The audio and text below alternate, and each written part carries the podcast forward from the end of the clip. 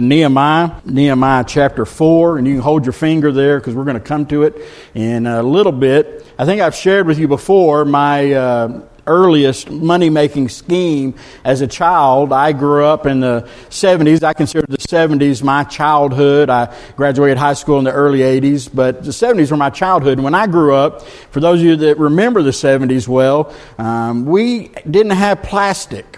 We didn't have plastic bottles. We didn't have plastic stuff. Everything was glass. And so if you wanted a drink, if you wanted a Coke, if you wanted uh, a pop or Pepsi or Sprite or whatever you drank, Dr. Pepper, uh, you had to get a glass bottle. And in my house, we loved Coke and Dr. Pepper. And so we always had glass bottles around. And we would buy these one liter bottles of Coke. Some of you may remember that. They didn't have two liters or three liters. We had one liter. And they were glass bottles about this big. They had a real big mouth on them and you could buy them in six packs. They came in a little plastic uh, container, and you would carry your little six pack of bottles home. And we thought when I was in second and third grade, those bottles were incredibly great to use as target practice. We would take them out after we got through drinking them. We'd stack them up and we'd go out back behind the house. We had a field and we'd get our 22s. And I know it's not politically correct, kids having 22s, but we had 22s then and pellet guns and we would go and shoot these bottles. And one time my mother came around after hearing us break all these bottles and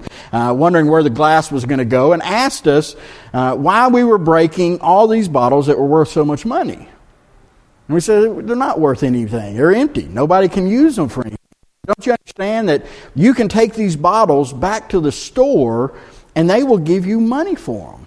Well, I mean, a light bulb went off in my head. That uh, I'd been breaking all these bottles and I could get money for them. And so we gathered up two six packs. We took 12 bottles and we put them on our bike and we rode down to the local grocery store close to the house and took them in there where a little counter was they had where you brought back the bottles. And, and from that, they gave us 15 cents a bottle, which was a dollar eighty. Now, I know that doesn't seem like a big deal today, but in the early 70s and when you're a, a third grader, a dollar seventy is a big deal because they had just put a new new asteroid and space invader machine in that store. So that was seven games. We could bring in bottles and go right in and play the games. And so all that summer, we went all throughout the neighborhood collecting bottles. Now I never got rich. I got good at asteroids, but I, we collected bottles and I thought this is so cool. And the reason I tell you that story is because one of the days as we were doing it and collecting bottles, my dad was outside working on the car, and I noticed that the outside of the bottle said redeem for reward. And I asked my dad, I said, what, what does that mean? What does that redeem for reward? And he said, Well, redeem means to take something that seems to have no value or seems to be worthless and restore its value.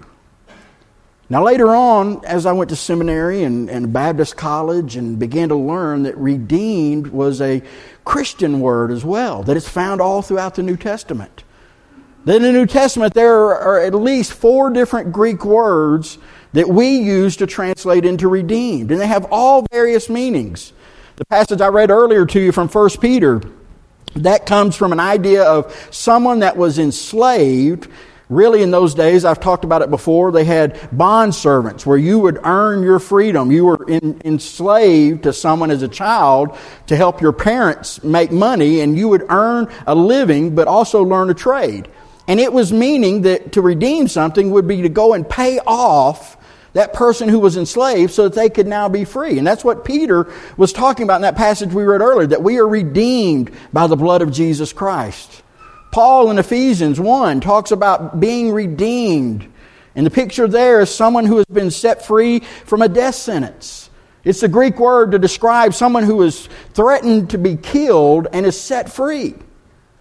There's also another term that, that is used to explain somebody who is given a reward they don't deserve. Somebody who, who doesn't earn or deserve something and is given a reward, they are redeeming. We think about that when you talk about a coupon or a gift card. That coupon or gift card seems to be of no value until you do what? Until you redeem it. And that's what it's used in Corinthians, where Paul's telling them they have been redeemed. They have been made worth something. But all those definitions didn't really match up to the one my dad gave me. And so, in these 30 years of ministry, whenever I talk about redeemed, I want to talk about that phrasing.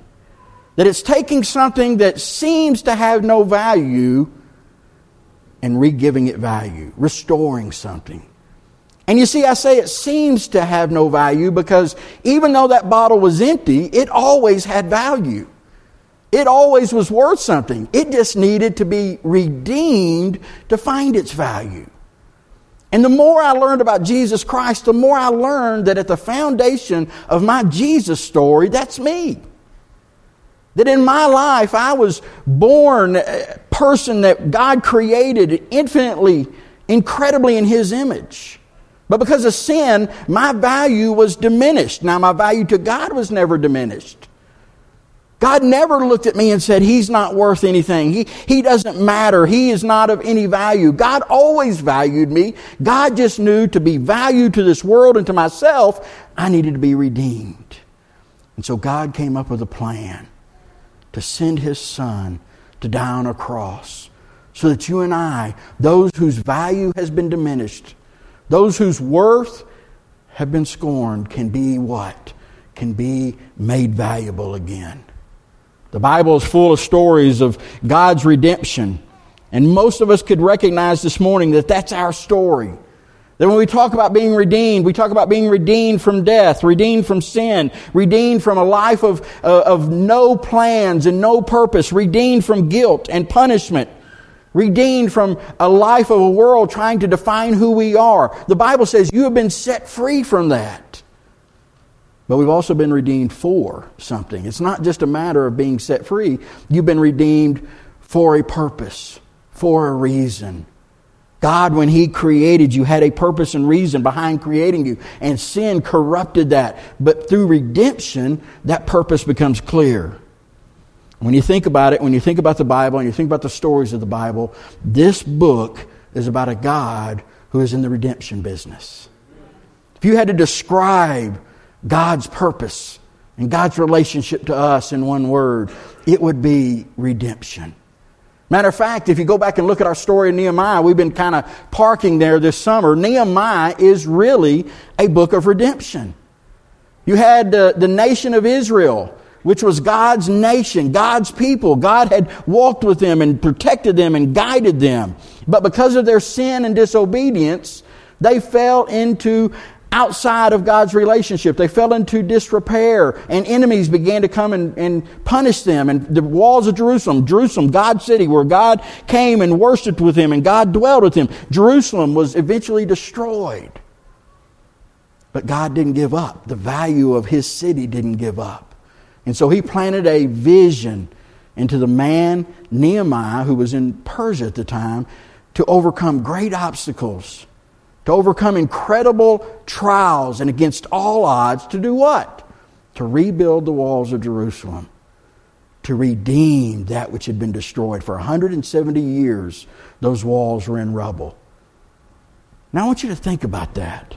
Because that's where we come to our verse today. Because that, that's where we begin to camp out this idea that God redeemed this city for a purpose. Now, Nehemiah, when you read it, there's all kind of great lessons. There's all kind of things that we've drawn out of it. But I think at its heart, it's a picture of the church and it's a picture of you and I and how we experience redemption. It's a picture of God doing miracles to make something happen that no one thought could happen. And you read in the passage I've given you in your order of worship in Nehemiah chapter 6, they talk about completing it in 52 days, and the people look at it, even those who were against it, and said, What? Said, Look at these walls. God must have been in it. It was God's hand. But now I want you to see something that, that most of the time we skip by. Something that I've read over and over again and never thought about, but in the last couple of months I couldn't get past it. And, and it comes in a put down of the children of Israel. It comes in something that, that somebody else says about them that I think is so important for somebody here this morning. Listen to Nehemiah chapter 4. This is when they were facing opposition. And you remember we talked about Sanballat. He was a Samarian prince. He was the governor of Samaria. He was against them building the walls. And listen to what he says. He's talking to some of his friends. It said, When Sanballat heard that they were rebuilding the wall, he became angry and was greatly incensed. And he ridiculed the Jews. And in the presence of his associates and the army of Samaria, he said this What are those feeble Jews going to do? Will they restore their wall? Will they offer sacrifices? Will they finish in a day? Can they bring the stones back to life from the heaps of rubble, burned as they are? I want you to think about that. Here's a guy mocking them. Because for 170 years, when you went to Jerusalem, you had to go by and see broken bricks and rubble laying everywhere. And in 52 days, the children of Israel rebuilt the walls. Where do you think they got the bricks to rebuild the walls? Some of them were new, but most of them came from the rubble laying around the ground. That rubble that had come from Mount Zion. When they built the original walls, they went and they, they got rock from Mount Zion. They went to the Jordan River and got Jordan River rocks and brought them. And it, they, those rocks had seen David in his heyday. Those rocks had withstood the Babylonian Empire and the Assyrian Empire and the Philistines. You see, when God decided to rebuild the wall, to use His hand to make something mighty so that the people of the world could look and say, God is in this, He chose broken and burned and chipped and crumbled bricks. And it's the same thing He does today. I wonder how many of us could relate to that. Broken. How many have ever been broken? How many have ever felt like rubble? Like your life is just a pile of bricks with no purpose or no meaning. How many of us have been chipped around the edges? And you see what happens when those things happen in our life is we begin to turn away from God and look to the world to see our value and all we see are a pile of stones, a pile of rocks. But God had a plan. And that plan included all of those broken and burned rocks and he turned them into something beautiful. I want you to think about this. If God cared so much about a wall around a city that he planted a vision in a man to go and see it rebuilt, how much more does he care about you? See, some of you this morning, you, you could testify your life feels broken. Your life feels chipped away. Your life feels like you have no purpose. But you need to understand God has a plan. And that plan included His Son, Jesus Christ. Let me remind you of a couple of things. First of all, the most important thing God doesn't make junk, God doesn't make worthless things. The Bible says in Genesis chapter 1 that God created man in his own image, and in the image of God, he created him male and female. And then, verse 31 of chapter 1, it said, When God saw what he had created, he said, This is good. Each one of you in this room have been imprinted with the Spirit of God in his image. And when the world tells you you're not fast enough, when the world tells you you're not smart enough, or you're not good enough, or you're, you can't do this, you need to listen to the Word of God that says you are in the image of God. That you are not only created in His image, that you have been implanted with His very Spirit this morning. You've been created in His image. The Bible says in Ephesians that we are fearfully and wonderfully made, that we are made for a purpose. And so this morning, if you think that your life is, is useless, if you think that your life is at a dead end, if you think that you can't see tomorrow, you can't see where you're headed, you need to understand that God didn't make mistakes. And God doesn't make mistakes. We were created in His image, but somewhere along the way, that image was corrupted through sin, just like the nation of Israel. Because of sin, you and I, while we weren't created junk, we became junk. Because of sin, our lives became worthless. Because of sin, we became corrupted. And I don't think we emphasize that enough to understand the power of sin in our lives. Because of sin, you and I have been separated from God. But the Bible said God had a plan from the foundations of the world.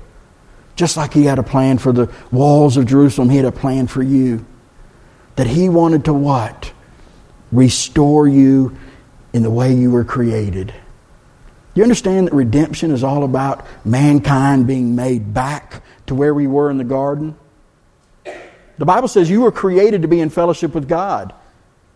Think about Adam and Eve. What did they do? They walked in the garden with God the Creator. God created them to be to the praise of His glory, Ephesians 1 says, so that they could be in fellowship with Him, so they could walk with Him and sing and dance around and celebrate who He is. But sin corrupted all that. But God said, I have a plan to restore what was corrupted. And so He sent Jesus Christ to be the measure of redemption. Just like Nehemiah was the measure of redemption to the walls of Jerusalem, Jesus Christ was sent on our behalf. You see, even though in the midst of my mess, God never lost value in me. God never gave up on me. And the, like we sang last week and talked about last week, the reckless love of God pursued me until I came to Him. That passage I read earlier in 1 Peter says, For you know that it was not with perishable things, such as silver or gold, that you were redeemed from this empty way of life, so that you were purchased, that you were restored. What restored you? The blood of Jesus Christ. I, old Baptist pastor, Vance Havner, who's a North Carolinian, he, he described in one of his messages, he said, Somebody in the church asked him, How much am I worth to God? Vance Havner, in a way that only he could say, said, Well, Jesus answered for God because he got on the cross and said, This is how much you're worth. This is how much God values you. You see, your worth is of such value that God was willing to send his only Son to die on a cross. For what? To redeem you. To take that which seemed like it had no worth, but always was of worth to God. It just needed redeeming. It just needed to be turned in. The Bible says in Ephesians chapter 1 verse 7, in him we have our redemption through his blood, the forgiveness of sins in accordance with the riches of God's grace. We have been redeemed by the blood of Jesus Christ. Not just redeemed from, but redeemed for. And when I think about redemption, I just want to give you quickly three things. Very easy to take away and to remember. When somebody says, How do you define redemption? Instead of giving them all those definitions I gave earlier, just three words the first is forgiveness. It's probably the hardest thing for Christians to grasp.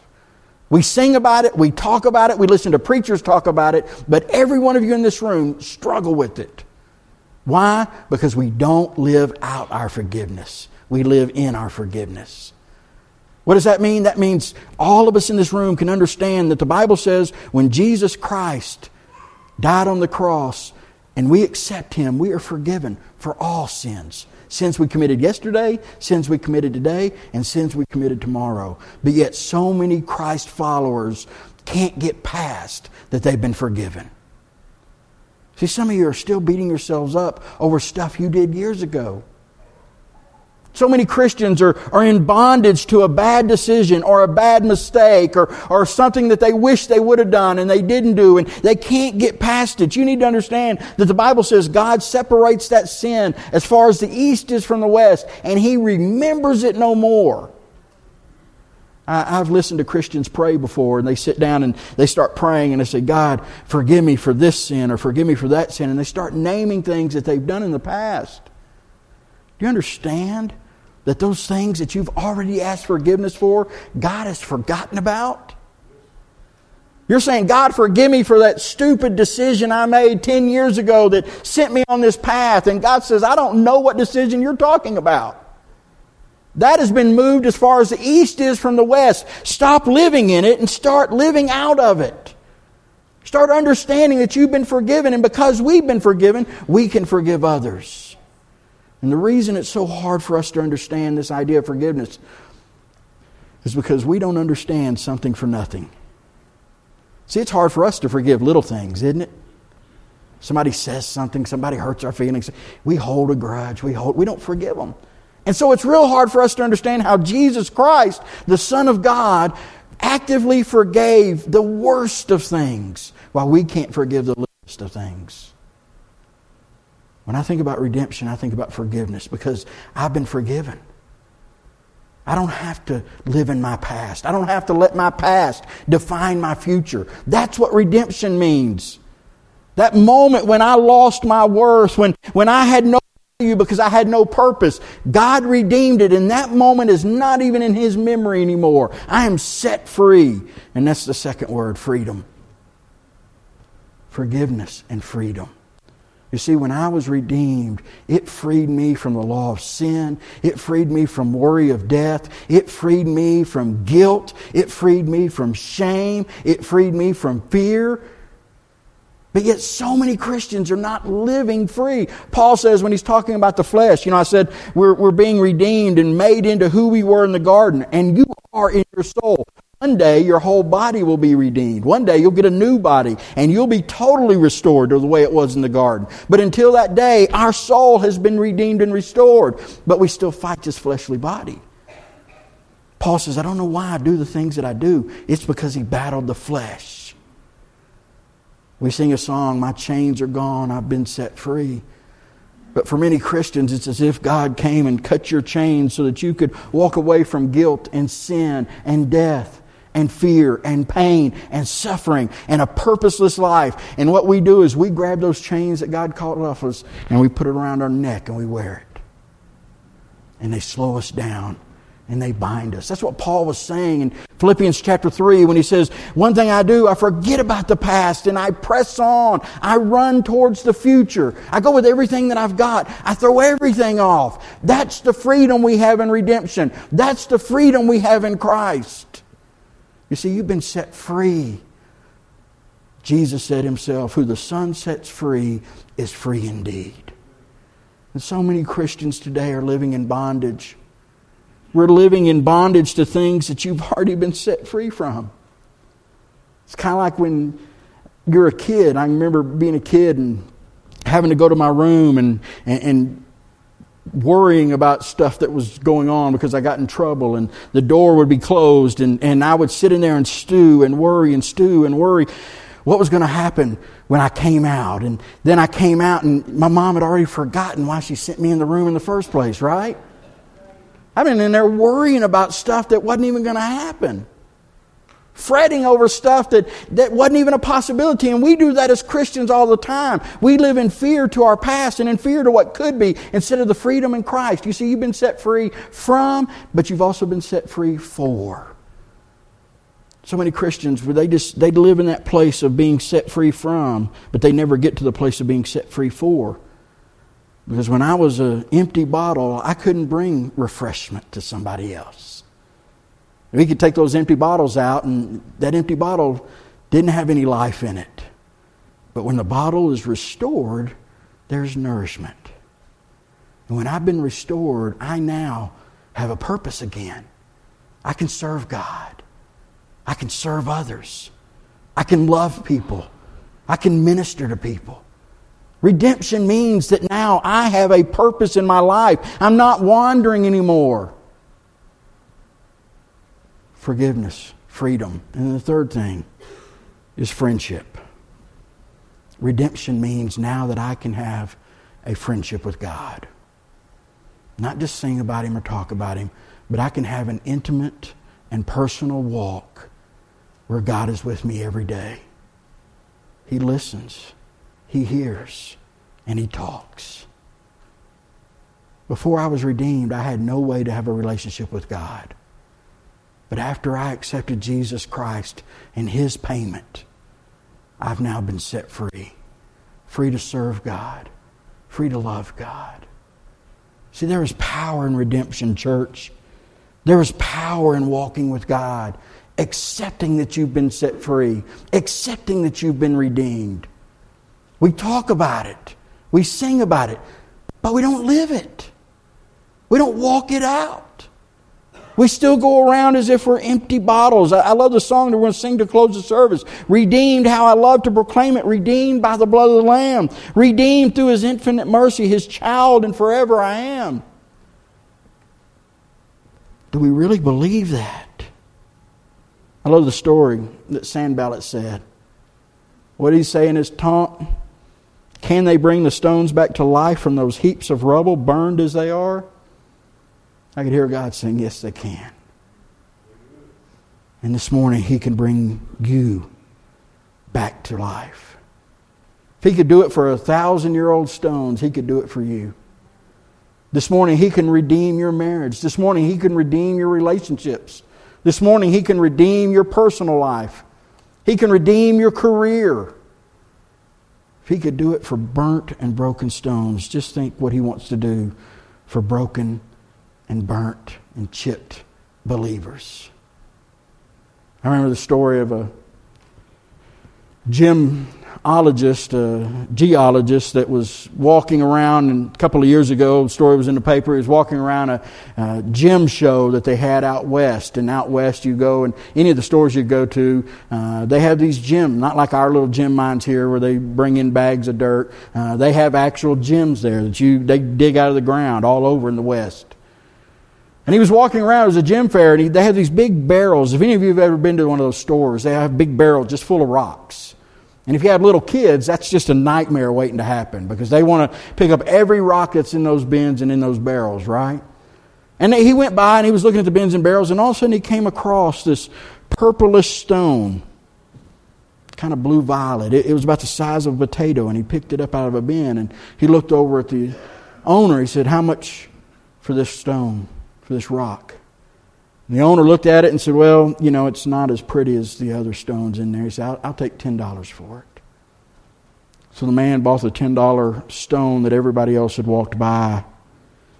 Later on, he had it certified as a 1900 carat natural star sapphire. It's about 800 carats larger than the largest stone found at that time. It was priced at $3.25 million for $10. Everybody else walked by, just dirty rocks. But to a geologist, to a stone expert, he saw value. So I want you to hear me this morning, church. A holy and righteous God looks down this morning, doesn't see broken rocks and chipped lives. He sees value, he sees worth, and he offers redemption. And for some of you this morning, that means giving your life to Jesus Christ. Some of you that have been purposeless, you've been religious, you've been in church all your life. This morning, God wants to restore you, really restore you. He wants to redeem you. But for most of us in this room, we've already been redeemed. We sing it, we declare it, we just don't live it. What's going to change a world? The story of taking something that has no value and giving it value. That's what people are looking for. That's how we're called to live. What I'm worth, what I value, is not based on what I do or who I am or how my bank account is. It's based on whose I am. And the one who sees value in those simple rocks sees value in you this morning. Let's pray.